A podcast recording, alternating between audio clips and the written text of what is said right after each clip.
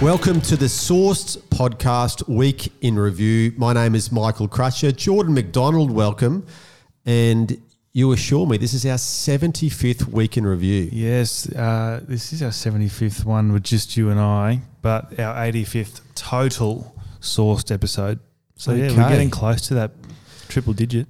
75, it's sort of the sort of the midway, isn't it? It's not, Mm. not 50, not 100. Yeah, if you were batting, you'd start getting a bit nervous. You I would. would be. Seeing the ball well, Mm. going towards the century. Yeah. You'd hope. Yeah, the uh, the googlies creep into the brain. it's no good. Been there. Well, happy 75th and all. If that means uh, anything, um, I spent some time in Rockhampton this week. It was very good too. Yeah, me first, then you next. Yes, I nice. followed you up there. I was thinking that actually. Excellent. And I'm back there next week as well. Oh, So, really? Yes. I can't get enough of you up there. Rocky, it's all happening. It was uh, good, good crew, good fun. Excellent.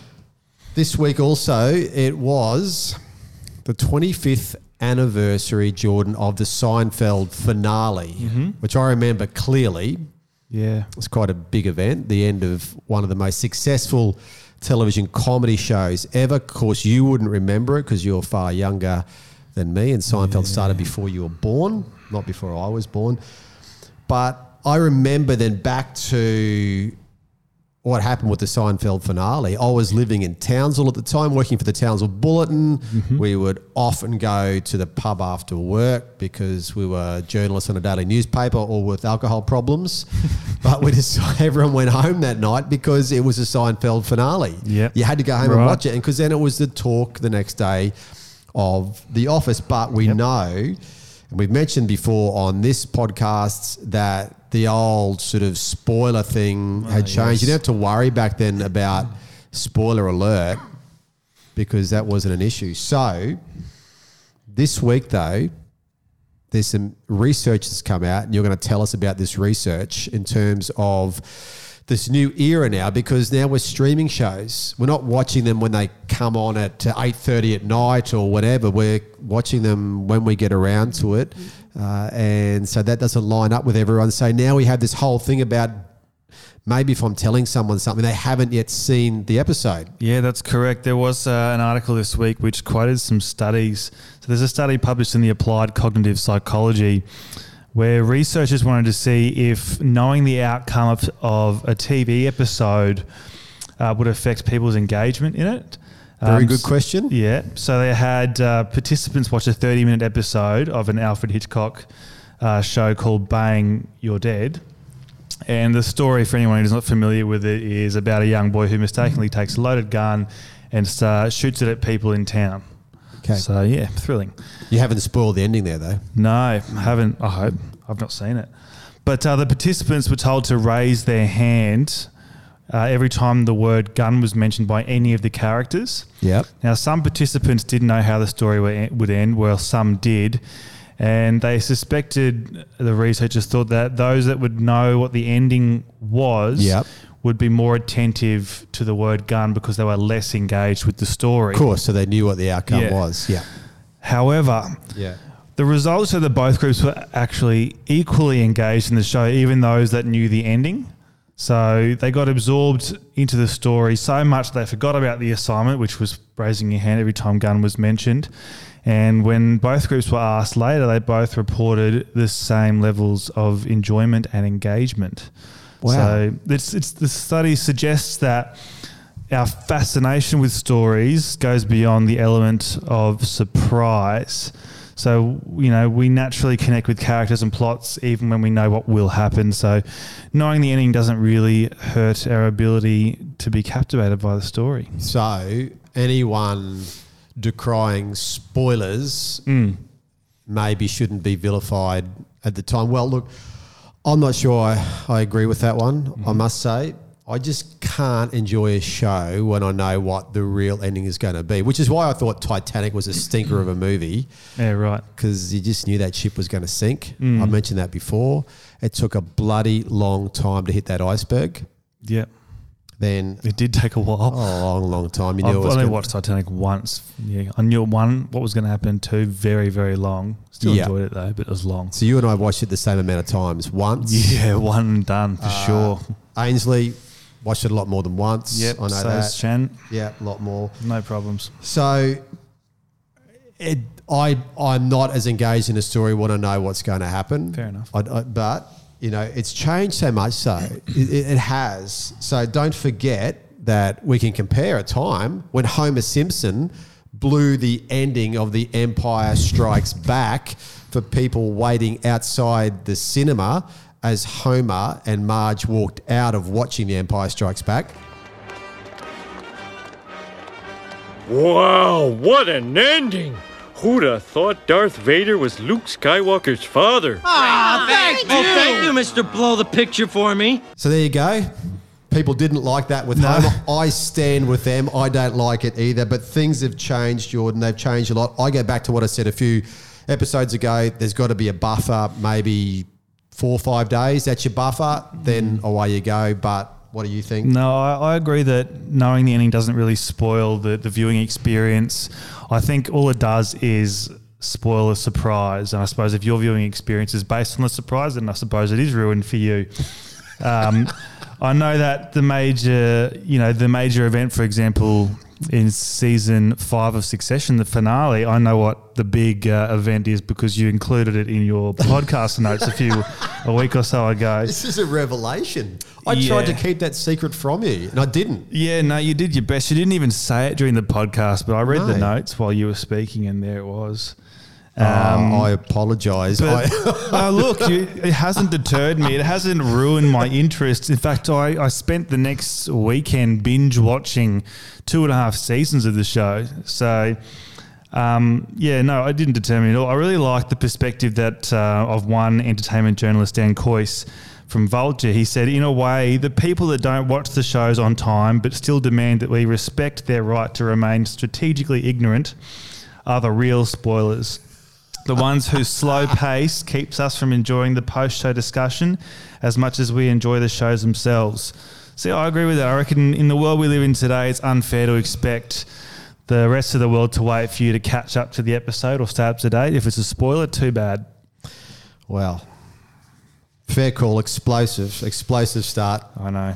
I'm sorry. I didn't know I'd done that. I'm terribly sorry. Okay. Uh, but fortunately, I hope I haven't spoiled it for anyone else because it's a it's a shock, big shock. Now we haven't mentioned Facebook uh, slash Meta for a while, but No. an interesting development this week when it comes to Facebook and potential change in legislation here that could affect advertising. Yeah, so the Australian government has spent years planning for a massive overhaul of their privacy laws to help bring the country into the digital age, particularly after huge growth in data collection and use by businesses throughout the country, and then you know alongside the repeated large-scale data breaches and the proliferation of online scams. So the Attorney General's Department released this massive 320 page paper in February, which made 116 recommendations covering areas such as direct marketing, consent, data breaches, and enforcement. That sounds like a fantastic read. What a- what a read. pages. Yeah, from the you can Attorney spoil General the whole Department. thing for me if you want. The uh, the changes have the potential to affect everything from the banking sector to telecommunications, small businesses, media. So it's a pretty pretty significant document. Now Meta has responded to this finally, and they agree with 106 of the 116 recommendations, Yep. including a controversial rule which was opposed by news publishers that would increase their chances of being sued for serious breaches, breaches of privacy. Okay.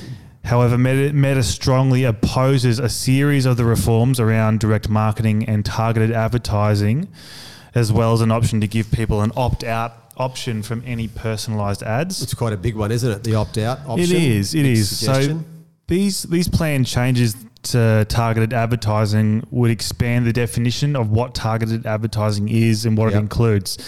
And it would start to include the basic details like age and postcode. So this would mean that there'd be more information to be regulated and personalized ads might not work as well. Yep.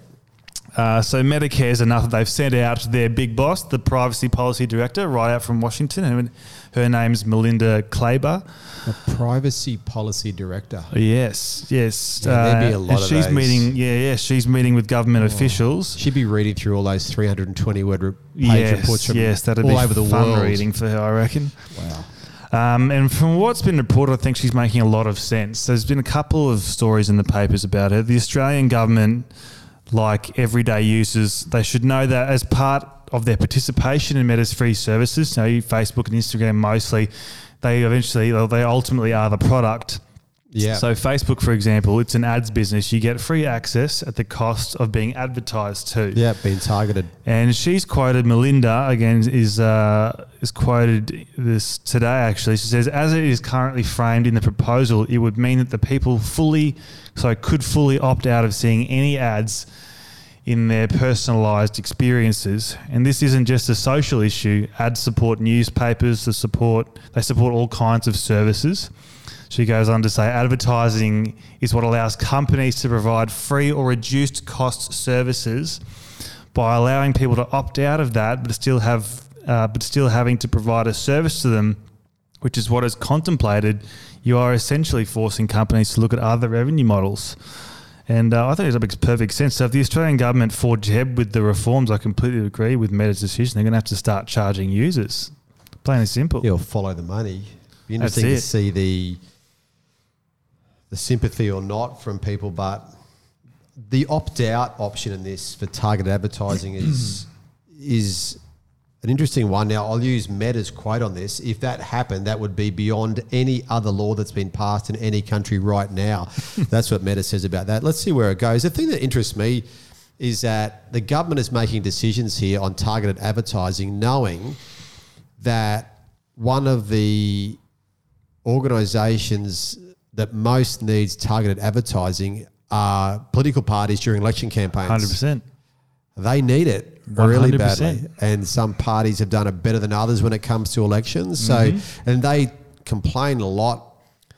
Uh, you know, governments and opposition when you talk to them about how tough it is to get messages out these days Yep. because you know back in the pre social media era if you like you had your you know four or five television stations here in in Queensland your newspaper your um, um, radio stations Yep.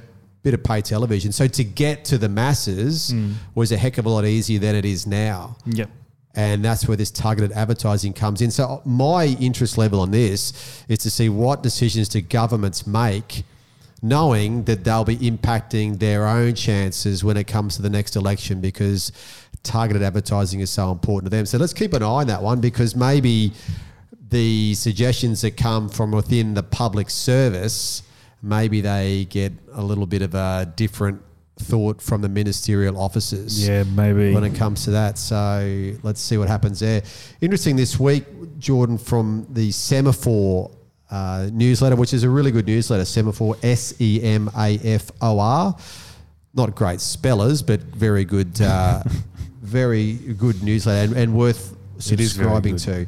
They had an interesting story this week that is based off some surveys by the Gallup Knight Foundation um, to respondents on what they rely on for their information. So, what do they get their information from? We discussed this previously the numbers of uh, people using social media, etc., to get their news from. Again, not going to the television or going to the newspapers, but getting it other ways. This one looked at what types of people do these users get news from. Yep. Um, so the question was Do you watch or follow any of the following types of public individuals to get information? So, number one was 66% of the respondents are scientists or experts. Okay, that makes sense to me though. Yep, so that, that's there. Yep. Um, then we also had this one surprises me second, Yeah. 58% journalists. Yeah, that's surprising. Yeah, I, I thought that might be because if we look at public trust levels, That's it. and me being a journalist by profession, we're down with the used car salesman. we are. I mean, we've always been down low. On this one, however, about where do you get information from from hmm. individuals, journalists are second, 58%. Third, and this is surprising as well, politicians or leaders in an elected position. Jeez. 54%. That's surprising because in the end, well, they would say that, wouldn't they? Well, yeah. I suppose it just highlights the influence of Trump too. They must really believe like his supporters. Now, fourth, this is a weird category. Hosts of a show or program. Hosts of a show or program. Is- Not sh- sure what show. that, does that include a news program? You think like a morning today breakfast thing? We'd have to read the terms and conditions, I think. Yeah, Get into the I'll fine print. that. Going down here too, uh, this is surprisingly low. 33% business leaders or executives. Okay. So that to be so far below politicians surprises me. Hmm. Next, one percentage point below business leaders or executives are comedians. so there's the comedians. Okay. On 25% religious leaders. And these are really influence, i- interesting ones here. The bottom three 17% actors, 16% social media influencers, and last, with 12%, are athletes. Athletes, hey? I reckon it's really interesting those findings because it probably says a bit about trust levels from people to get information from the likes of athletes, Certainly. actors, and social media influencers is is very very low. Yeah, hundred percent. I reckon at one point in time you would have seen social media influencers, maybe athletes, a little higher up that list. But I just think it's the way that social media has changed in the last few years. That you know the the currency of social media influencers, their value has changed. Where those with the giant followings, you know, uh, promoting products all the time, Yeah, it's just true. far less genuine. It's completely People have had enough of it in some ways. yeah, people are really searching for that authentic, Yeah. that authentic person to connect to, or that authentic community, and Yeah. I guess those influencers lack a bit of that. Uh, and one little one here as well, just uh, some research this week that we won't talk much about, but in the sense that research showing how much younger um, online users are using their social media uh, platforms to search rather than using, say, Google. They're using those social media platforms to search. So that's interesting. Um, in terms of search, you found a very interesting one about Google and Reddit this week. Yeah, I have. So it's the uh, it's what I call the Google Reddit search trick, and if you've never heard of it, it's pretty much when you enter in your search term and just tack on Reddit to the end of it. So for me, where's the best gluten free food in Brisbane? Reddit. Yeah. Or you know which headphones are the best for home production, and add Reddit to the end of that. Okay. So attaching Reddit to the end delivers results where real people with first-hand experience in what you're searching for have offered advice or insights, and most often it's on a Reddit sub that someone's already asked the question. So Google's finally caught on to the Yeah, power of that uh, and started making their own version of the Google Reddit search. So they're adding a new section that's called Perspectives, which will be in their search results and it'll show you content from sites like Reddit, personal blogs, YouTube videos, where real people share their thoughts and experiences. And Google wants to make it really simple for you to access the genuine human opinions instead of just information from the big companies okay. because Yep. You know the, the purpose of adding their Reddit is to get the human responses, the human interactions, Yep. all that. Yep. Whereas usually your Google results are all ads. The Yeah, they first- are. They're Yeah, sponsored. the whoever's got the best SEO really. yeah. So they believe that people value content created by individuals, of course, who have first-hand knowledge or experience. Um, it's their way of helping you connect with others and find information you're looking for. At this stage, it looks like they're just pulling information from those places that already have it, it's like Yeah. Reddit and YouTube. I wondered earlier if um, if they might think of creating their own version of Reddit. Yeah, And yeah. then the whole question of who moderates that, oh, it just became a thing. But just at this stage, it looks like just pulling it from where it already exists. So you're a regular Reddit user. Yes. Do you find those recommendations on things, even if you don't know the person, do you find them trustworthy? Um, I find you do an assessment. So I will do the classic Google Reddit search, and usually there's multiple options or variations of the same question. You can go in and then read all the all, all the comments, and you can sort of make your assessment from there. That's sort of the beauty of it. You're not sort of just given one opinion. You're given a variety. Okay. Uh, they're also really handy with supplying links to things, so you Yep. go beyond that comment that recommends it and actually read about it or Yeah, something. okay. So I've always I always do the Google Reddit search to to try and get some perspective on something particular I don't know about. Excellent. The topic of streaming numbers we often use those. Just some interesting data released during the week here about uh, the predicted global subscription video on demand numbers by 2028. So this was interesting. This is looking from obviously the global perspective, uh, some of the coverage mentioned that Disney uh, had lost the streaming rights for the massive Indian Premier League uh, cricket tournament, um, which has been on in India. This has been the first year that Disney's been without that. Lost the rights uh, last June for that one. So obviously, when you lose cricket in India for such a big tournament, That's huge. that impacts on your global numbers. But That's enormous. just having a look forward on this. So, global subscribers by platform in 2028 predicted. On top is Netflix with 277 million, Yep. followed by Amazon with 265 million people. Uh, predicted to be next, uh, Disney Plus, 222 million people. Um, Paramount, 100 million people.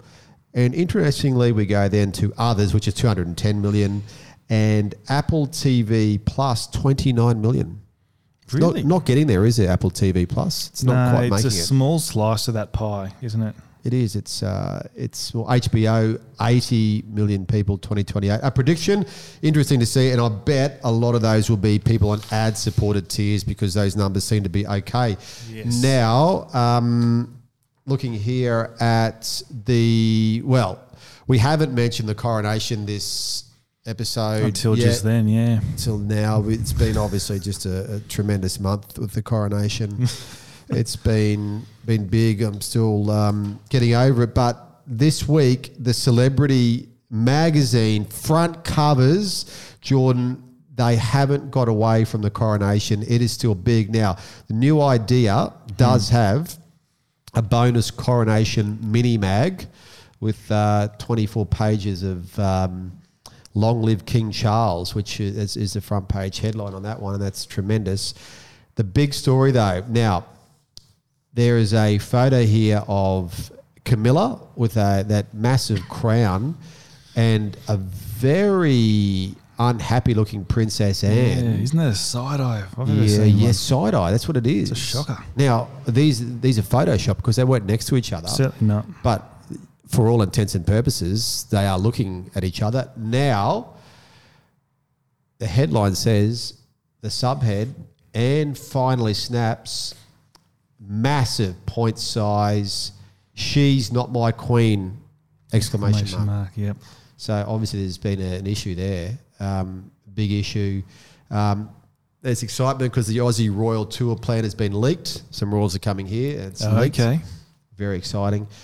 and we've got something similar in uh, Women's Day. You've got another aspect there, Jordan. Yeah, it's more coronations. This one is actually a special Royal Collector's issue. So there's 16 extra pages in this one. This is good. 16 extra pages. Magnificent week to be at the newsstand. Yes. Um, of course, we have the king taking out the majority of real estate at the front here. But Yeah. just to the right there, we've got a little circle cutout of um, Harry and Meghan there. And uh, Harry's coronation regret, let us come back, is in the big text there. So obviously something's something's gone on. That- Look, and we could find out, but we don't want to be spoilers. no, that's right. We want to let right. you find it. Yes, that's but big. Uh, the royal theme continues down the bottom left. We've got 54 memorable coronation moments. There's an official photo album there. this is good. This I imagine good. that is the 16 pages in the middle Oh, there. of course, that would be. That would yeah, probably be it. that, yeah.